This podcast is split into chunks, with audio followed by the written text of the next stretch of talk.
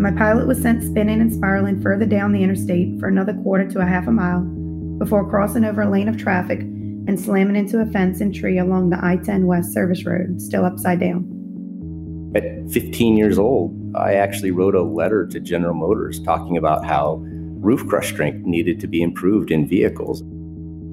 The pride and the sense of pride that we have in, in Ohio at the R&D Center with our our engineers is, is through the roof and it's something that really epitomizes why we do what we do. Welcome to Honda Stories. This is the podcast that takes you behind the scenes to hear about some of the most exciting things Honda has been a part of over the last 60 years. So join me, Bradley Hasemeyer, and let's hear about the stories behind the Honda badge.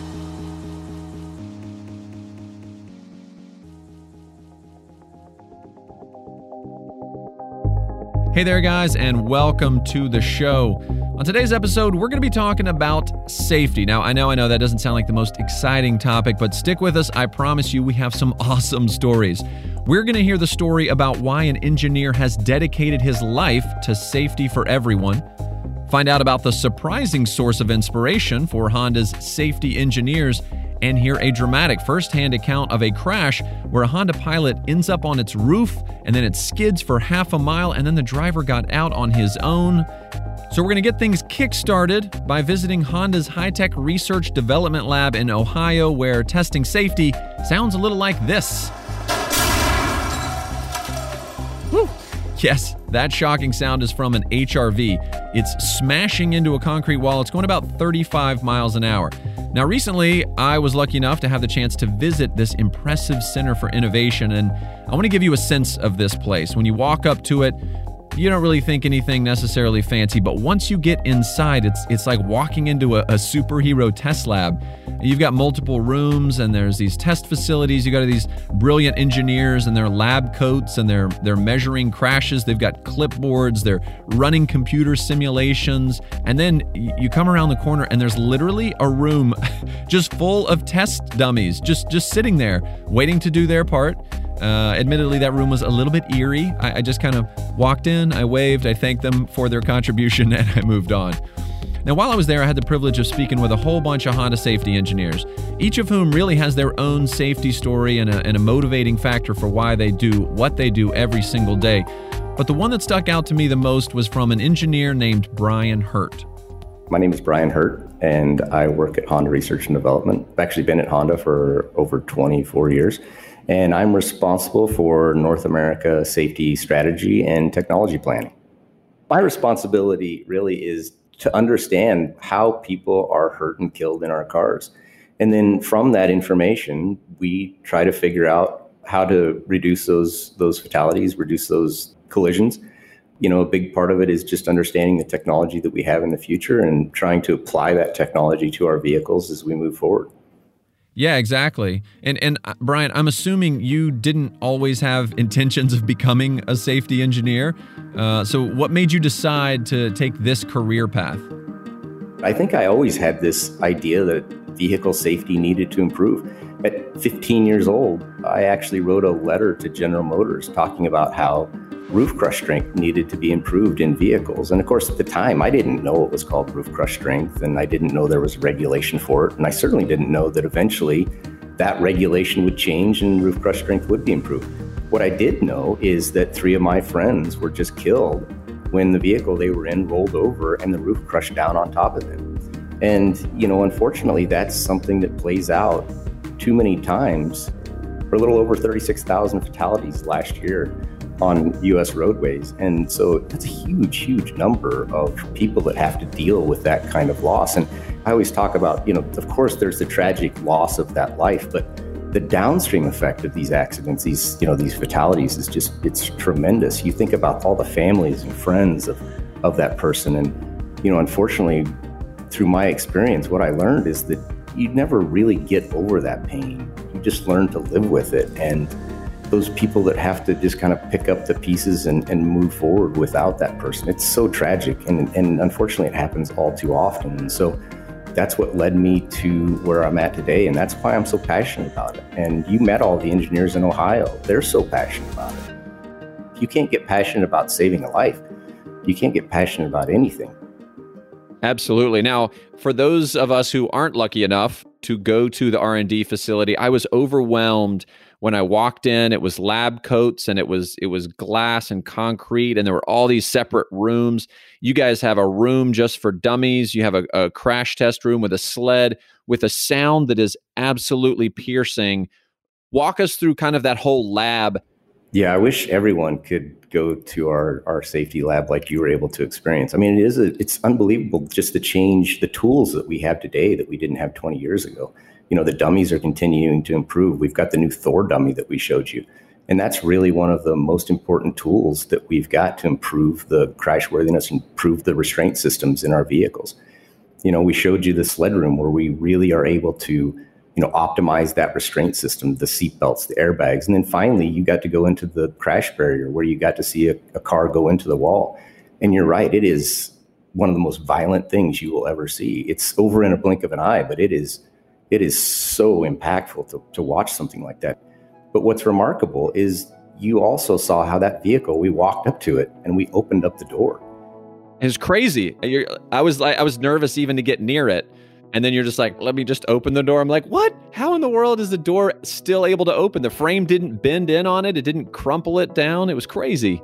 Yeah, it's it's really amazing how these vehicles have improved and the crash worthiness performance is it's really remarkable what we've been able to achieve as an industry over the past, you know, 20 years. Vehicles are so much safer today than they were in the past. And yeah, you think back to like 1985 when my friends were killed. It's like if they were in the modern automobile, I really think they would have survived. If they would have had their seatbelts on, they would be here with us today. But, you know, it's unfortunate they're not. And all we can do is try to improve every day the performance of our vehicles so that that doesn't happen to anybody else.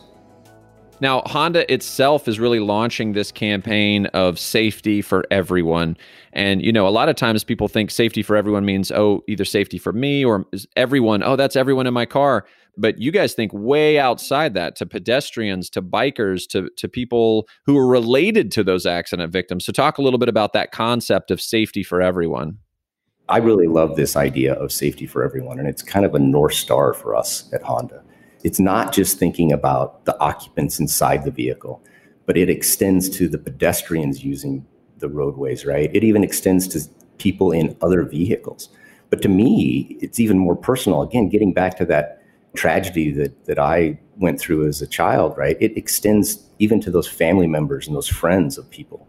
Those are the people that have to deal with that tragic loss. And so to me, safety for everyone even extends to them, trying to protect them from going through that type of pain in the future. And how do you guys multiply that out? I mean, how do you take that to the next step, this idea of safety for everyone? The next step is really the active safety systems. And those are the safety systems that we can identify a pedestrian and we can apply the crash mitigation braking system early so that we don't hit that pedestrian. We can use that same type of system to reduce the collision speed. And if you can reduce the collision speed, it's you know even five or ten miles per hour. It's a huge, huge benefit when it comes to energy management, and that's why it's very important as we move forward to not only improve the crash worthiness of our, of our vehicle, but to improve these active safety systems. They have to work together in conjunction, and that's really going to be the future of crash worthiness or of vehicle safety is is that combination of active and, and passive safety systems. When we're talking about passive safety systems, we're really talking about the crash worthiness. And so passive safety meaning the airbags, the the seat belts, those types of things in the vehicle. And then when we talk about the the active systems, the active systems are really the, the advanced safety systems that can help reduce speeds, the crash mitigation braking systems, the lane keep assist, the road departure mitigation, those types of things are what we talk about when we talk about the active safety systems. And you actually brought up airbags. I remember being there and seeing the next generation of airbags. You guys have developed this new type of airbag that is kind of like a, a catcher's mitt, right? So it kind of envelops the passenger and, and keeps them safe. Talk a little bit about that development and then what you guys did with that technology. It's really an exciting technology because airbags really haven't changed that much over the past 20, 30 years.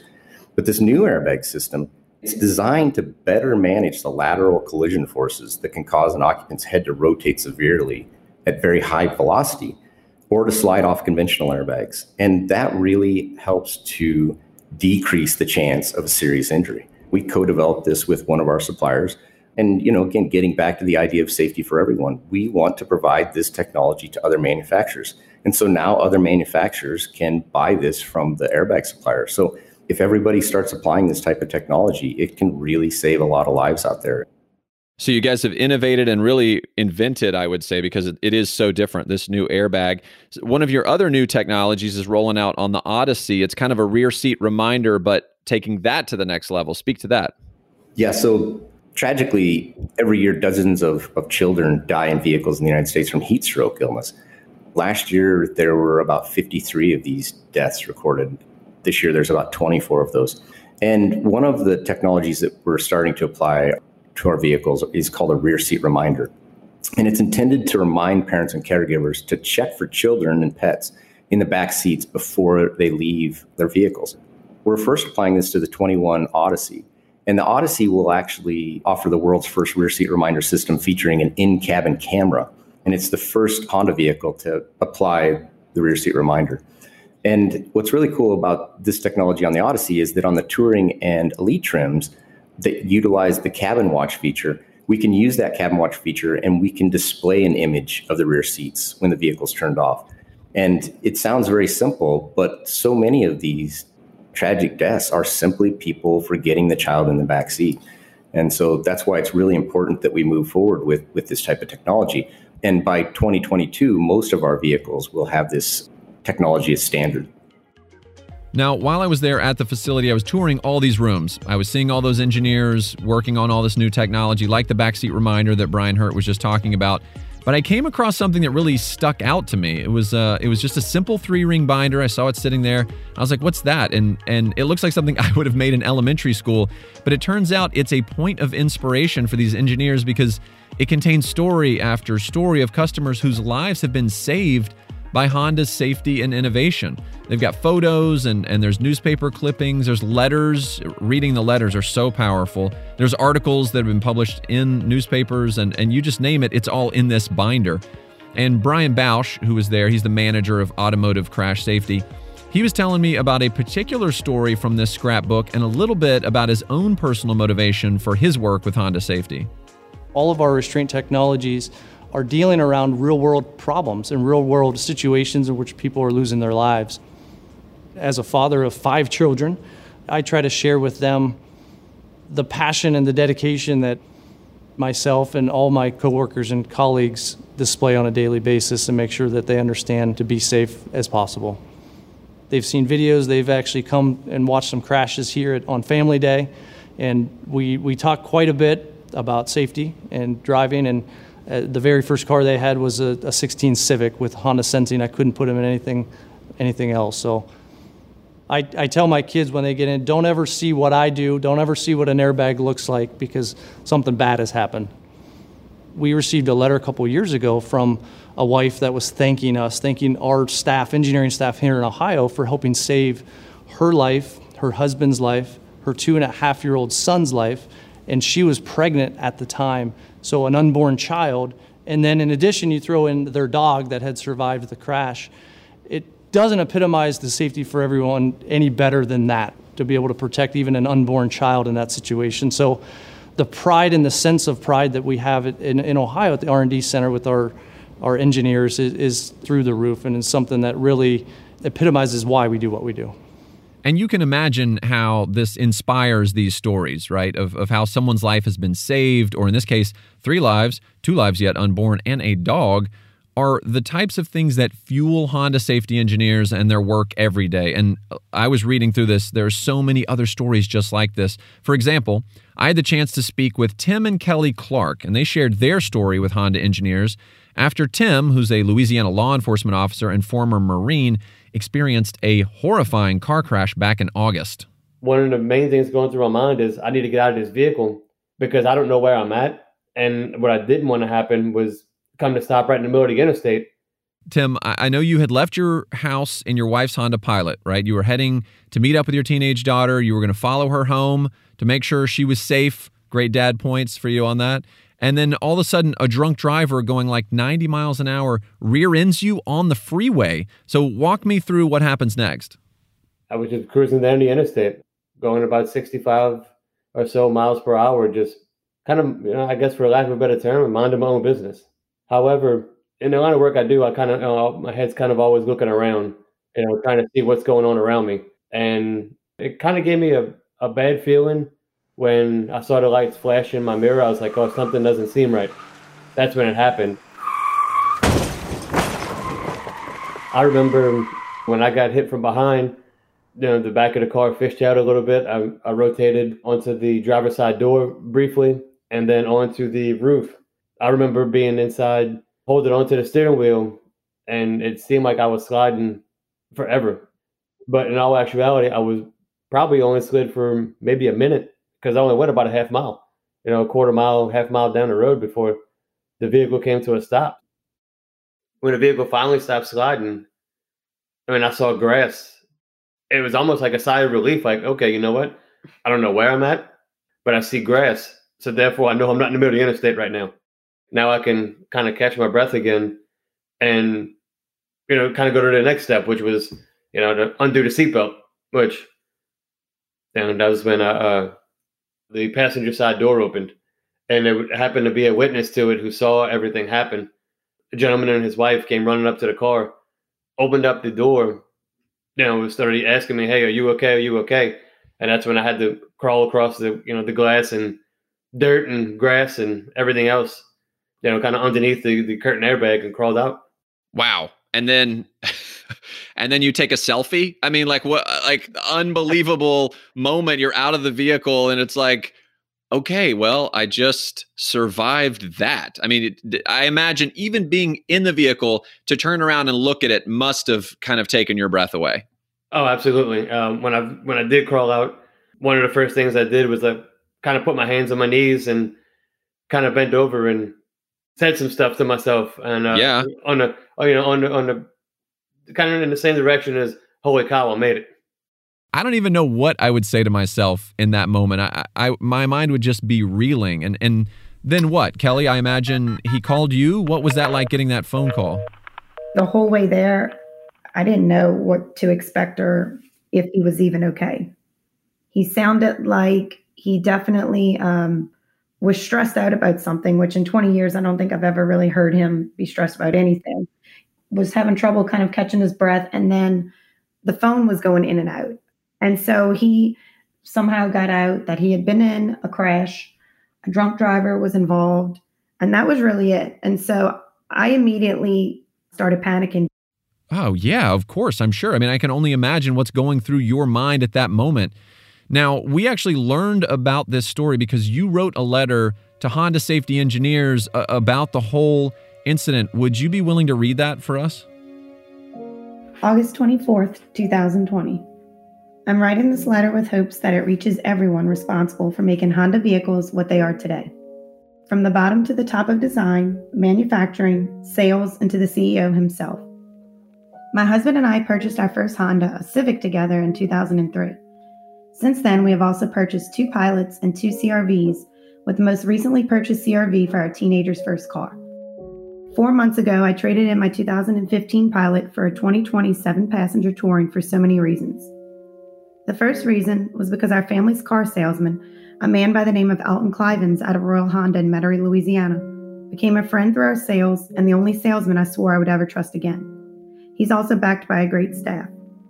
The main reason, however, was because I loved everything about my previous pilot so much the design, the family and safety features, everything. My husband is a Louisiana State Police officer, so he has seen firsthand, and I have heard of, horrific crashes that have taken the lives of so many. My pilot, however, made us fe- somehow feel safe. That feeling was tested unexpectedly this past Friday, August 21st, 2020. Our teenage daughter had driven her CRV to a friend's house, and my husband, being the police officer, Marine veteran, and just great dad that he is, decided to drive out to meet her by her friend's house that evening so he could follow her home just in case. He never made it to her that night. A drunk driver with an uninsured, unregistered vehicle and suspended license slammed into the back of him at an estimated 80 to 90 miles per hour, while my husband was driving at about 67 miles per hour. The impact caused my pilot to fishtail, flip on its side, and then ultimately onto the roof. My pilot was sent spinning and spiraling further down the interstate for another quarter to a half a mile before crossing over a lane of traffic and slamming into a fence and tree along the I 10 West service road, still upside down. I'm sorry. My husband, who has survived three combat deployments over a 19 year military career and seven years of law enforcement, should have died that night as he hung upside down in his seat. One pole went through the roof of my pilot, another through a front portion of my windshield where a tree limb also still remains. Witnesses were able to get the passenger door open, and miraculously, he crawled out. He was obviously shaken, had some cuts and bruises, lots of aches, and swelling in various places, but he is alive. The pictures and videos taken of it upside down that night and in the daylight right side up do not even do justice to the horrific images burned into our thoughts. I know that there was definitely a higher power with him that night, but I also know that your car protected him. Our first Honda, ironically, was wrecked by a drunk driver a day after our wedding in 2004. I always knew the car played a role in protecting us, but I really had no idea just how much until this past weekend. I am including 12 pictures below for you to see how your time, effort, and diligence saved my husband's life. There will never be enough words for me to properly thank you for protecting my family and playing a major role in the reason my husband is still with me today. You should know that I have already spoken and sat with our favorite salesman, who was more concerned about my husband than a sale, to tell him that I will be replacing my beloved pilot with an exact replica. Well, minus the color because I'm a little superstitious now. Seriously, thank you. God bless you all. Sincerely, Kelly and Timothy Clark. Oh, what a letter, right? It was so sweet getting to interview Tim and Kelly. I love that they kind of allowed us to get this behind the scenes look. when we were interviewing them, they were each on an AirPod. So it was so sweet that they could respond and, and talk about exactly how each of them was feeling in that moment. Uh, it was really fun. And, and you get, from that firsthand account, you get a sense of really how powerful these moments are uh, in, in different people's lives and how important safety really is. Now, to wrap up their story, you should know that Kelly and Tim did, in fact, replace that pilot with another one. Kelly, as she said, being superstitious, went from white to black. Just in case, just in case that helps. I don't know, but that's what she wanted to do, so it works. And, you know, I think their story is, is such a good example, right? We really never know what's going to happen when we get behind the wheel. I mean, you think about what you tell your kids or what you think about yourself. Okay, Tim wasn't on his phone. He wasn't distracted, he wasn't speeding at all, and still, a crash occurred.